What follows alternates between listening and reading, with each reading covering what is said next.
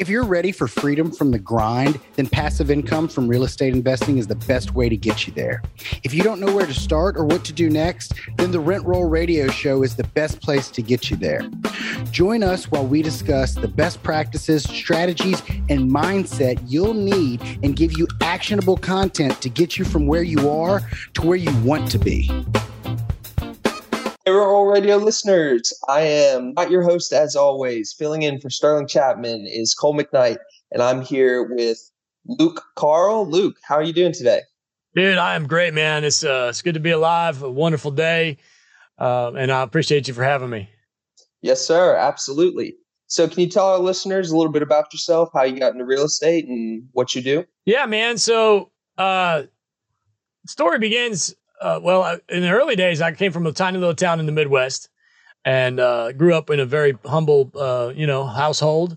Um, and uh, got got hooked on rock and roll when I was really young, and kind of just like that freedom. I like the freedom of it, you know, and the whole thing. And ended up moving to New York City when I was 20 years old. Ended up in the bar business. Owned 25% of a little rock and roll bar in Manhattan when I was 25 years old. Um, long story short, I met a girl from the South uh, we moved to the south, uh, and uh, and then we started buying real estate uh, simply because we could. You know, I lived in New York for so long, you couldn't afford. You know, there was nothing. You couldn't buy anything. And then all of a sudden, we were living in Tennessee, and it was like, wait a minute, let's let's check this real estate thing out. We can buy a house. You know, and this was like 2011, 2012, somewhere in there. So we bought a house simple as that. Got hooked instantly, my wife and I, um, and uh, and the rest is history. We just grew it from there. And uh, my wife is Avery Carl. She's she's one of the she's quite frankly one of the biggest real estate agents in history. Um, she's got a big team called the Short Term Shop, which I do work for for her as well.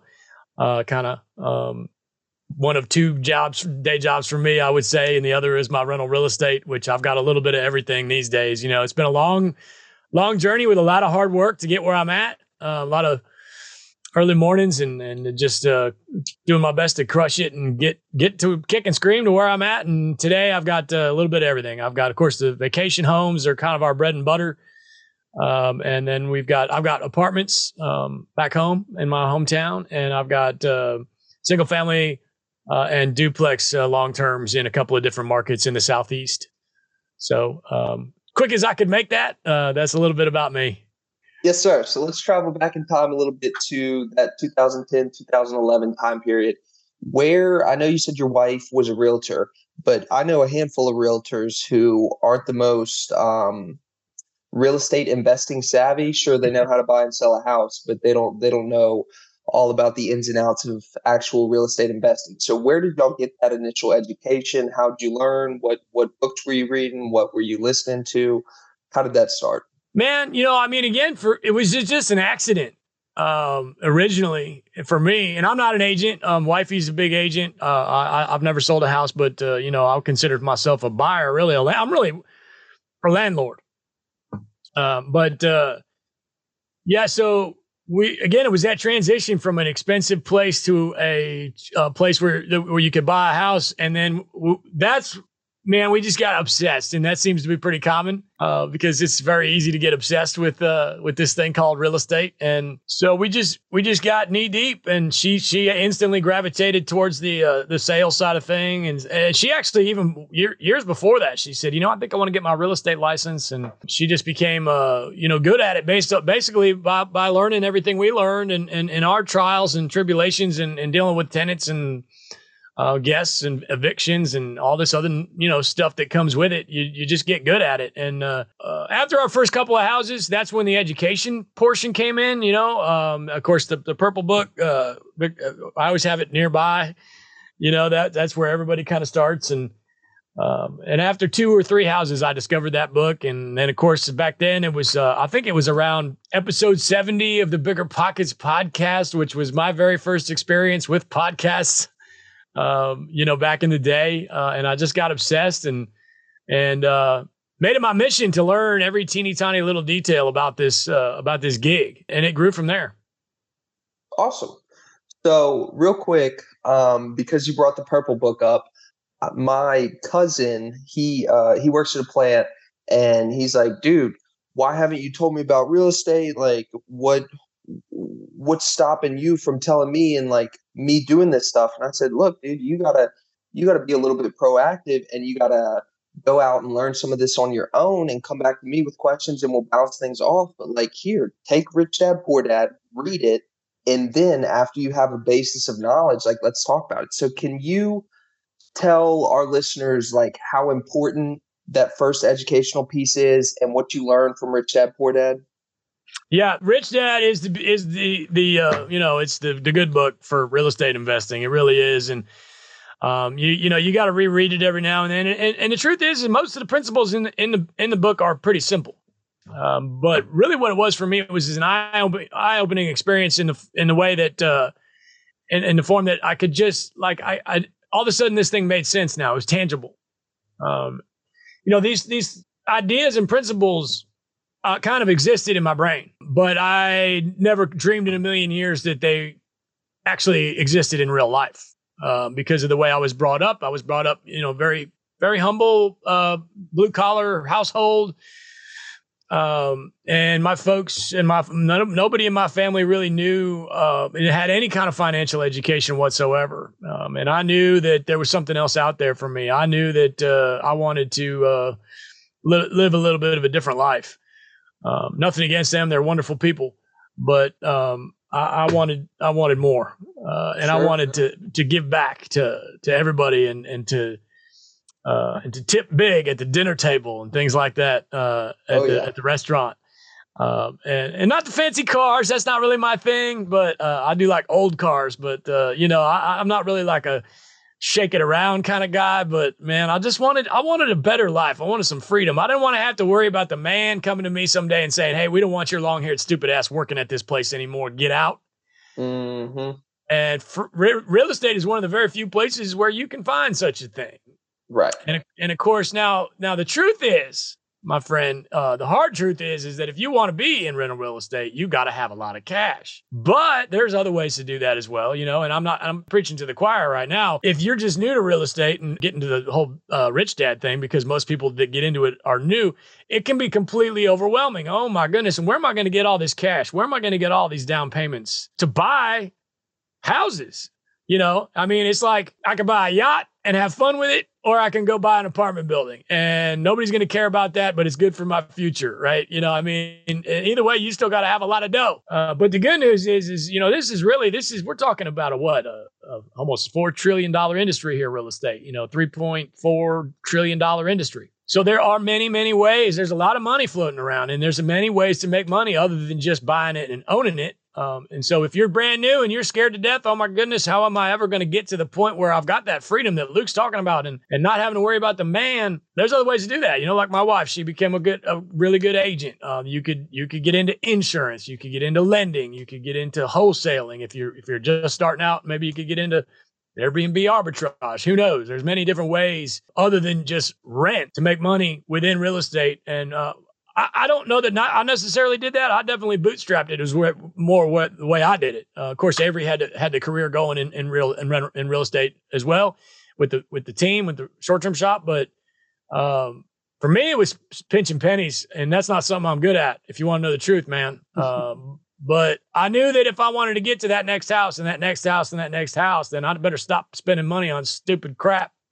right, right. Um, and that's how I did it. I just I went I went El Cheapo for a number of years. Um, and uh, and eventually you can get a, a nice little snowball rolling, and it gets big enough that uh, that that it just turns into this big giant locomotive. Absolutely, that is um, kind of where I'm at right now. I closed on my first deal three weeks ago and bought a fourplex. It's actually right next to the office, so um, kind of in that stage where I'm saving up for another down payment. Probably probably close on my second deal in the next 12 months, something like that. So I'm you're you're um preaching to the choir right here.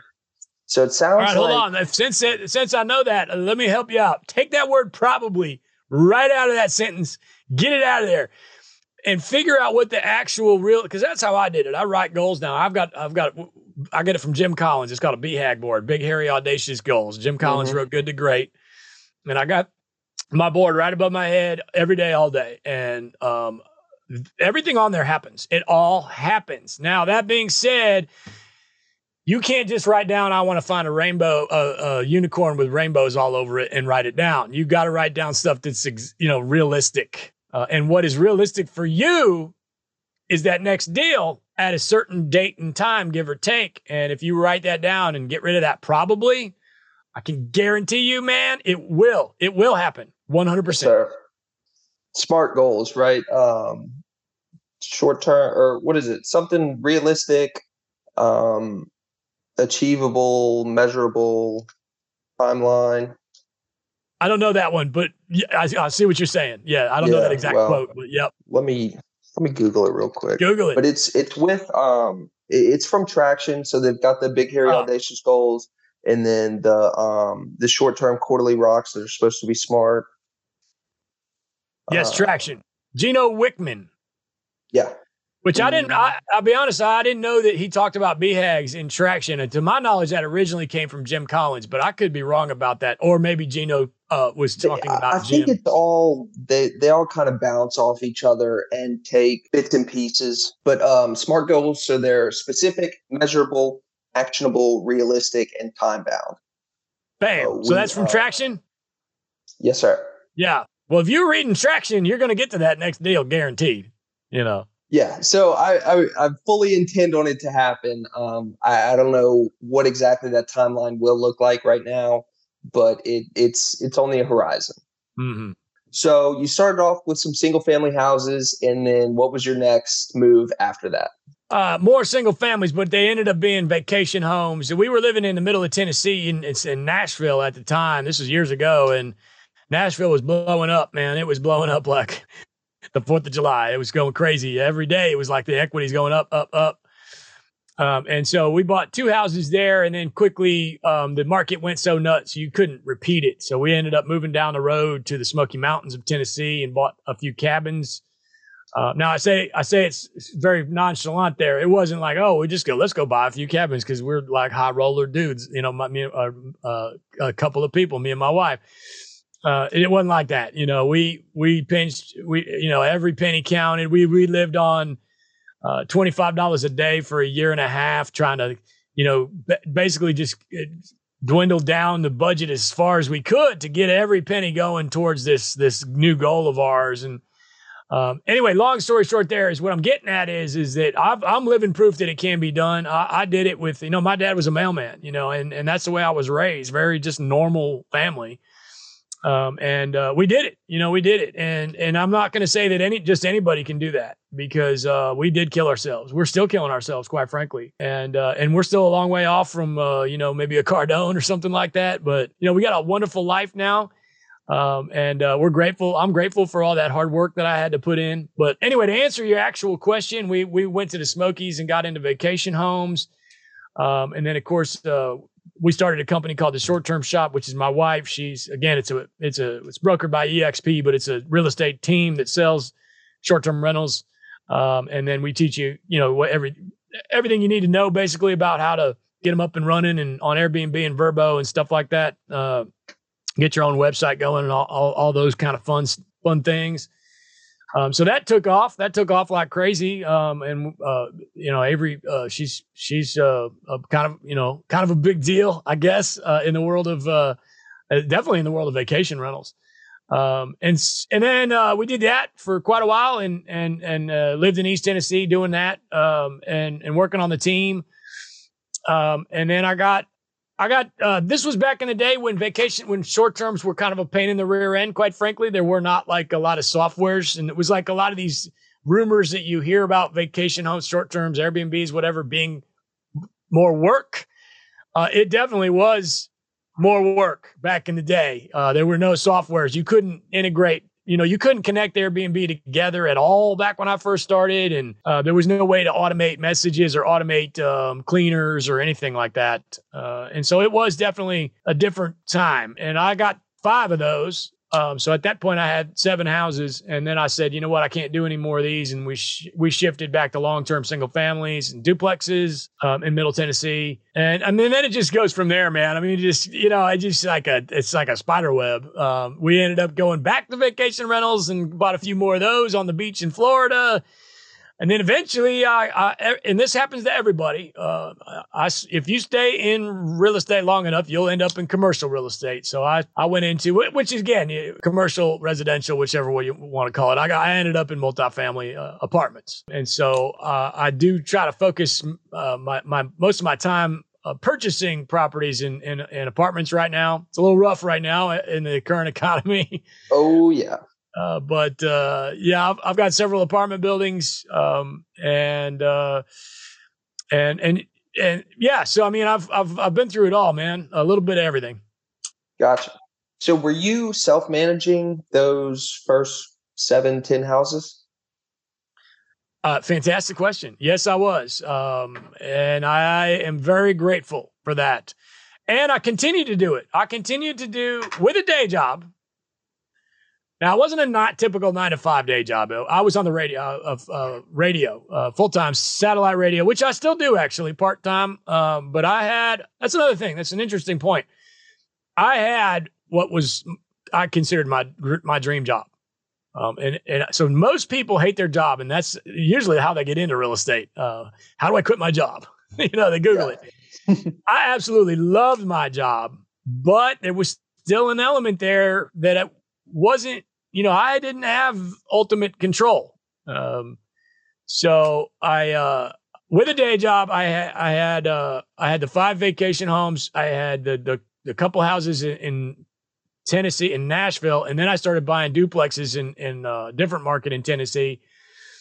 Um, the market is doesn't even matter at this point, but I started buying some duplexes. I think I had, I think I had somewhere around 20, 20 upper 20 units uh, d- number of doors before I hired my first property manager. And still to this day, I do manage the short terms in house. I wouldn't say I do it myself technically. I do have two full time employees, but I am, you know, I'm the property manager and I'm I oversee everything on a daily basis. And uh, it's not uncommon for me to to talk to guests. I enjoy it. Um, I want to make sure that my guests are having a good time because with short term, it's all about customer service. Absolutely. So what what was that time like? Like how much time were you spending at your day job?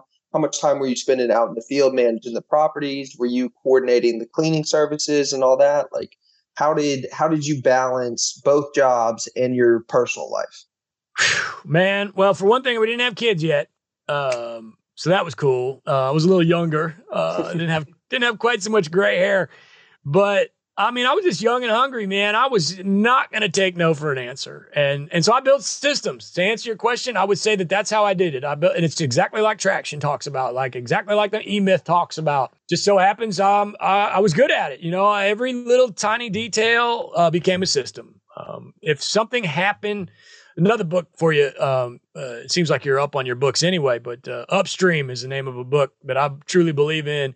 And really, what it is is like anything that's happened multiple times, you now need to get upstream, build a dam. And what I do is build a system around it. If it's something that's happening multiple times in my life, it needs a system. So that's what I did. You know, um, I did the best I could with the short terms, and I only had five of them. Um, and uh, did the best I could with like the cleaners. I built my own calendar system. So eventually, Airbnb uh, and Vrbo came out with iCals, uh, so that you could connect your iCal from one to the other, and then you would not have to worry so much about getting double booked or uh, having to block off the calendar from one to the other. Same with Booking.com, whatever platform you're using. And so I I took those calendars and dropped them into an iCal on on Google Calendar, uh, and all this. And then my cleaners didn't know how to use Gmail, so I would I made them their own Gmail account gave them a password and had I just I grabbed their phone, put the app on their phone, and I said, "Here, check this out. Here's every time my cabin needs to be cleaned." And they were like, "Holy crap, this is awesome!" And I actually stole that from another cleaner. You just learn these things as you go. I was a cleaner uh, in my early days that I, I she didn't actually work for me, but I knew her well. Um, we talked pretty regularly because it's a small small scene out there. and she was like, "Oh yeah, I'm just putting the iCals, those new iCals in in Gmail," and I'm like, "Dude, that is brilliant! Why didn't I think of that?" You know, so you just learn these little nuggets along the way, and um, and and and just continue to build systems from there. And then eventually, with the short terms, the softwares came out and made everything super easy. Uh, easy is not a good word with anything in real estate, but compared more to the way efficient. it used to be, dude, yeah, yeah, way more efficient. Uh, not only that, but the messages are automated now. You know, uh, obviously you need to get in there and communicate with your guests, but you can automate the bulk of the junk. Right, right. And then with the long terms, I built systems there too. You know, I I was showing units, and they were three hours away from my house, two and a half hours, uh, and I had a day job, so I would build a showing system. I built a showing. System. You know, and again, it wasn't revolutionary crap. It just made my life easier. So I would do open house showings. You know, a Saturday, everybody's got to come between three. I made sure I had some air fresheners going. I used to put like um, some incense and a little bit of water and throw it in the microwave. Not incense, but like uh, uh cinnamon stuff. You know, like uh, what do you call that? I don't know, like at your mom's house. The, throw it in the potpourri. Potpourri. Yeah. Throw it in the microwave makes the house smell really good for like an hour, right? And uh, and I just for whatever reason I was like, oh, if I if my house smells good, it'll rent better. Um, oh, I mean, we do the same thing. We got a little Febreze spray bottle when we go do showings. We uh we bring it with us, and and you know it's it's the small stuff that does make the difference. Absolutely, and you know that's what I did.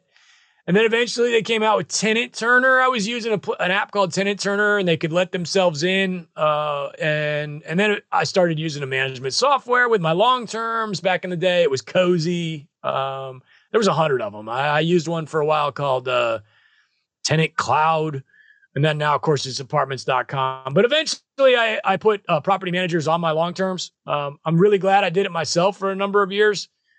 wasn't that long, maybe two or three years. Um, but I learned a, a lot. I learned a lot, and that to me was a a huge deal. Uh, that a guy like me, now if you're like a wealthy dude, you know, and you've got a big job, put it with a property manager and forget it. That's totally cool. That's not my vibe. My vibe is, you know, the son of a mailman, and I'm going to bootstrap this thing and work my rear end off.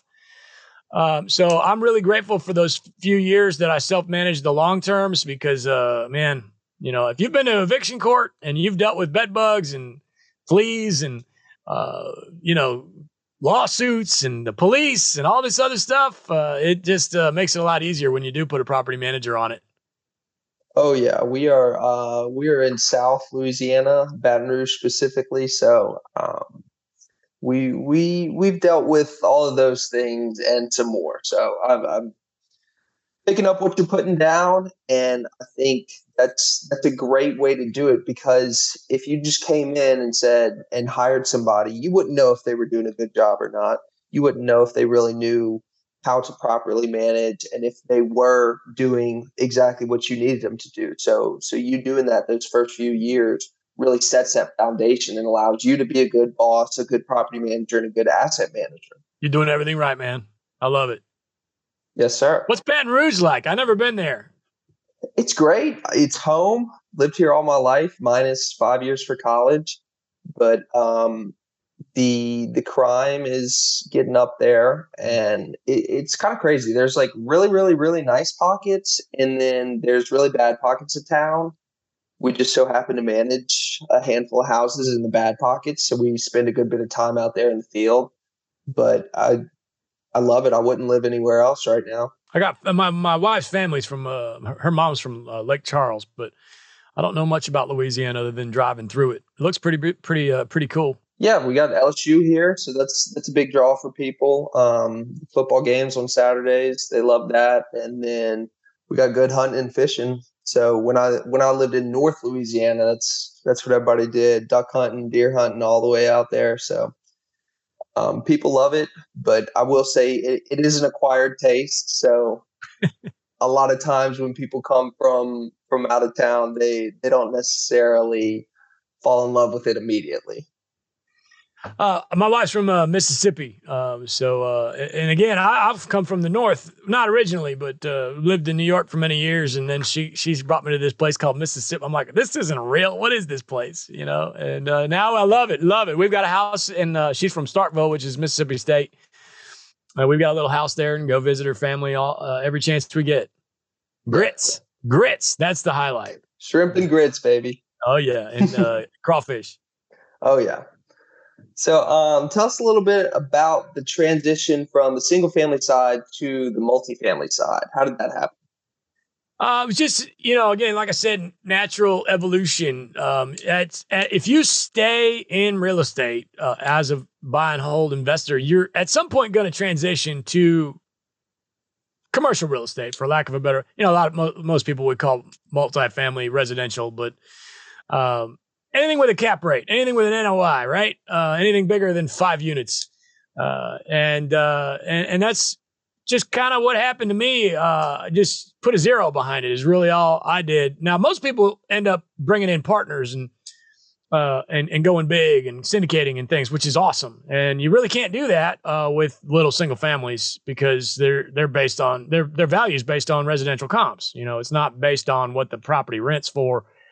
So, um, in my opinion, uh, if if you continue down the road uh, that I was going down, uh, just keep buying and buying uh, is you know maybe not uh, quickly, but over time and years, it's just going to happen. And for me, uh, actually, you know, with the short term thing being such a huge part of my life, really, probably the natural evolution should have been a hotel, but um, it uh, I think deep down, I'm more of a long term guy, and the short term thing kind of comes from my wife, and she's just incredibly good at it, um, and she knows how to pick out a winner of a property. Uh, she's she's just, I mean, she's superhuman.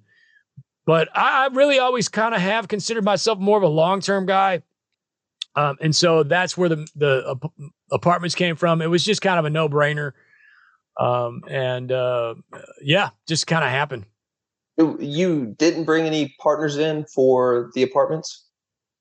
Nope, nope. The apartments I own, they're they're not huge. Um, but uh, yeah, we were able to over time build ourselves to a point in life where that was something we could afford, and uh, we I built a, I built a, a system around my bank accounts uh, based on Mike Michalowicz's book Profit First, where every single penny that gets made on the rental real estate goes back into the rental real estate.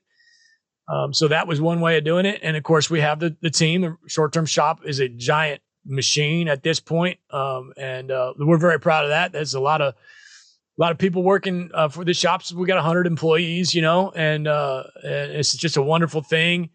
Um, and of course, we, you know, I had a day job. I still had that day job until probably about four, three, three, four years ago. Three years ago, I have a hard time remembering timelines.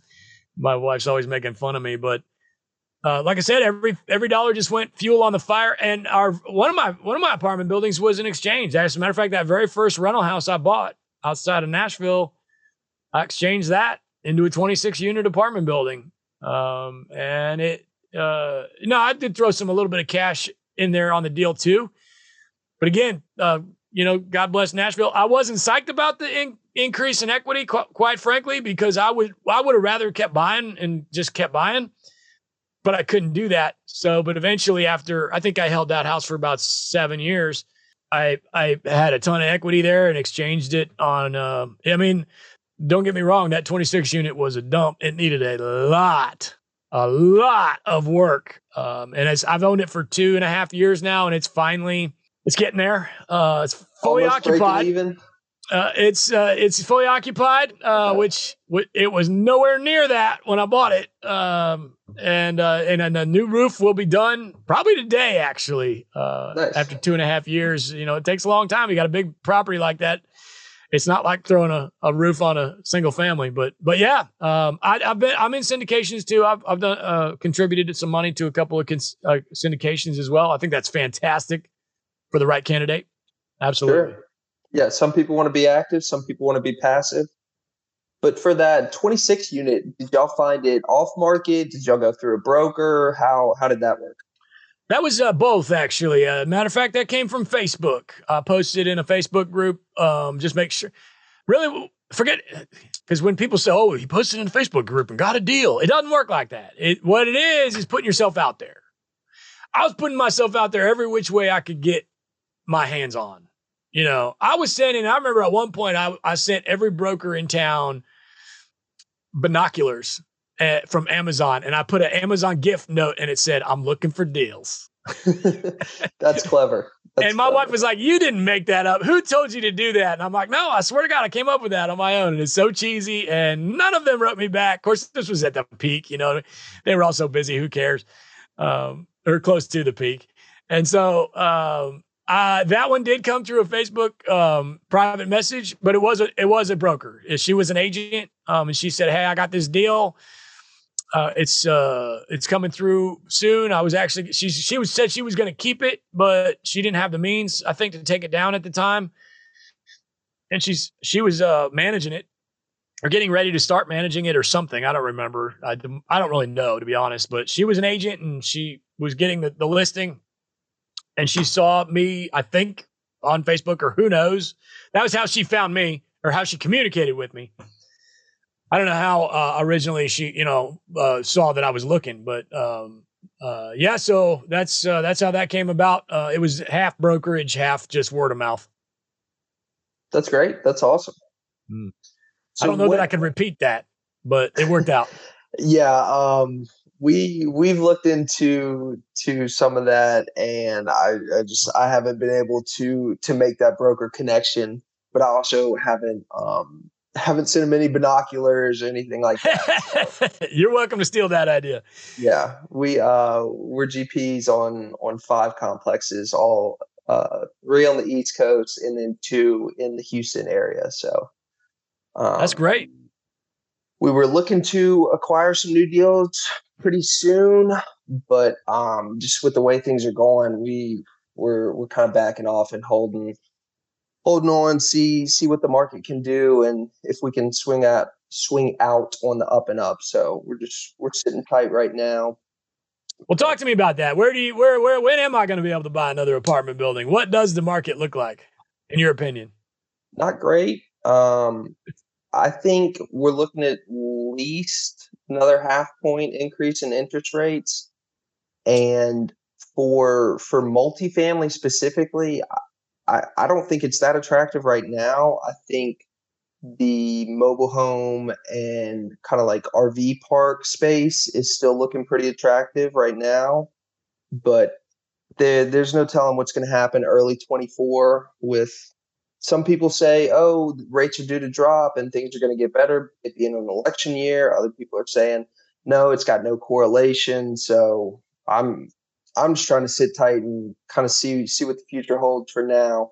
Yeah, I agree. I mean, I don't really know. Uh, I'm not qualified to talk about uh, current events or politics, to be honest. But uh, yeah, I, I, would love to uh, grab another apartment building right now, but it's not looking all that great. So uh, I'll just wait. Yeah. So kind of sounds like we're in the same boat. Um, are you are you still actively acquiring the Airbnb properties or the single family houses or anything like that?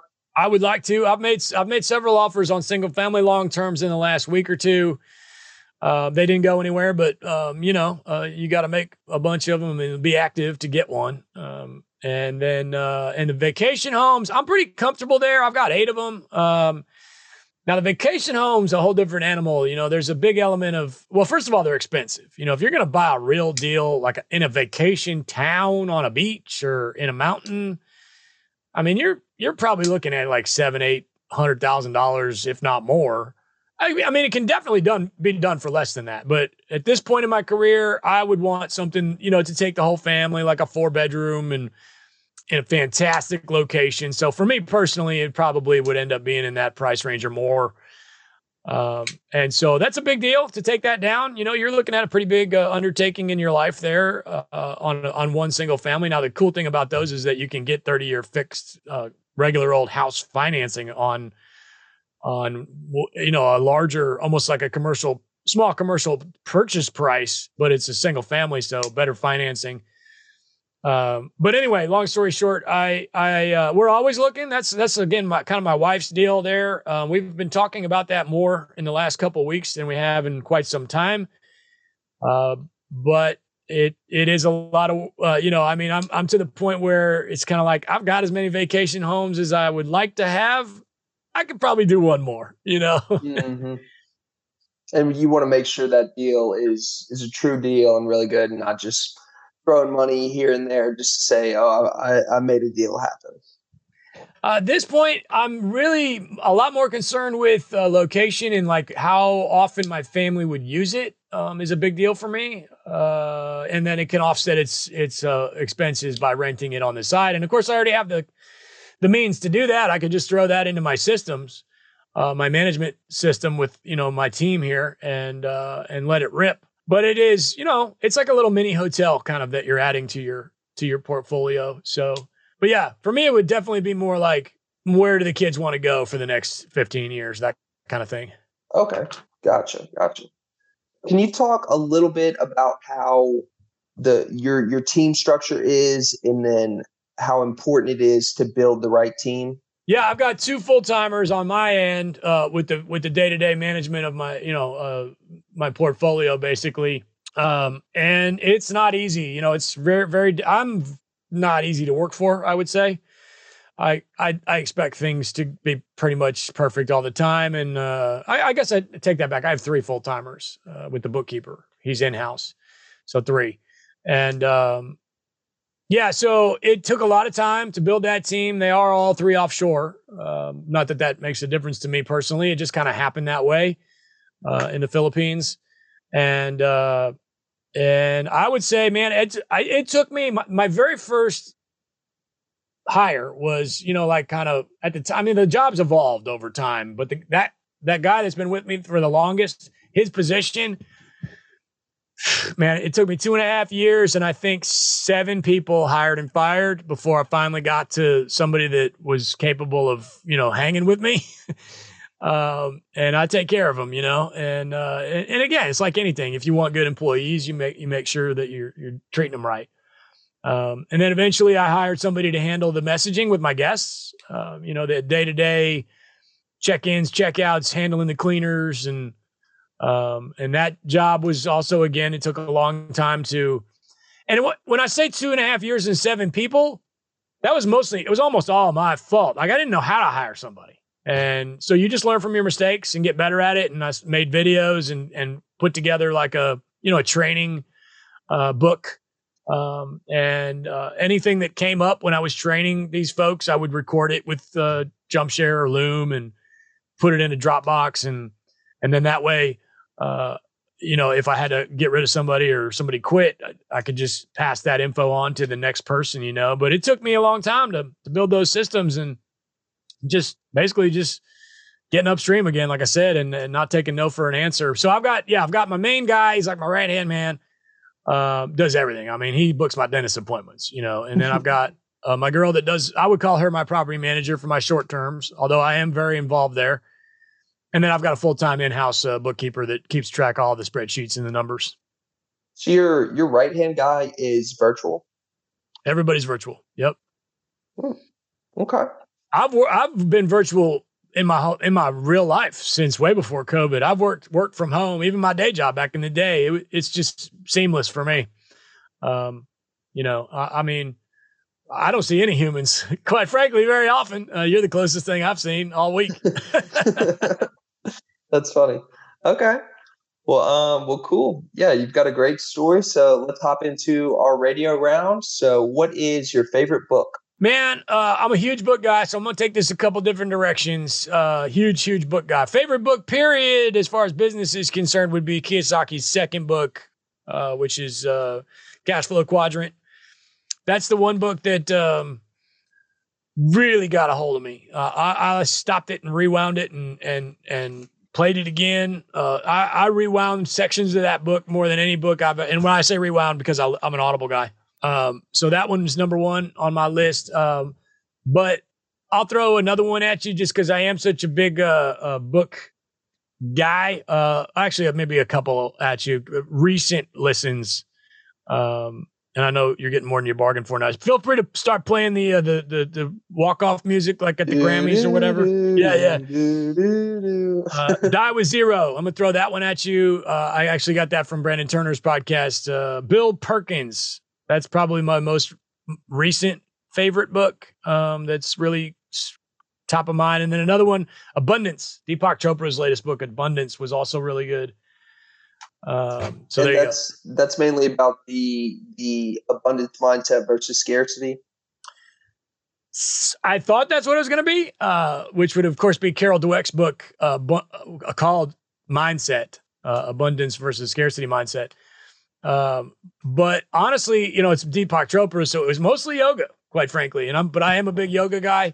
But uh, the entire point of the book was, you know, stop being so damn stingy because there is so much stuff in the world for us to, uh, to, to, you know, we have what we need. Um, so I really like that vibe. Gotcha. What is your favorite quote? But I mean, I got a hundred of them. Um, find the message in the mess. Mel Robbins. That's a good one. I win or I lose. Uh, I win or I win or I li- learn. I never lose. Failure is the reason for my success. Michael Jordan. Yeah, that's a good one. Uh, you miss 100 percent of the shots you never that you never take. Michael Scott. Wayne Gretzky, Michael yeah, Scott. yeah, I, I, figured you were going to pick that one up. Oh yeah, oh yeah. Uh, but if if I had to throw one at you that I don't know where it came from, it would be if you can't go up, get out, and don't steal that because I am going to write a book about that with that title at some point. Uh, okay. can't, if you can't go up, get out. Uh, there you go, Michael Scott. And then lastly, what is your favorite thing to do outside of work? That one I'm going to stick to well, two. My kids, number one. They're the most amazing thing on the planet. Family, definitely first. Uh, man, I love. I wish I could hit a button and slow my kids down because it's just so awesome every day. Um, and but uh, for personal, uh, I'm a big runner, huge runner. I run every morning, get get my ass up early, and go out and run and uh, try and stay in shape. Awesome. Well, thank you so much for joining. Where can our listeners find you?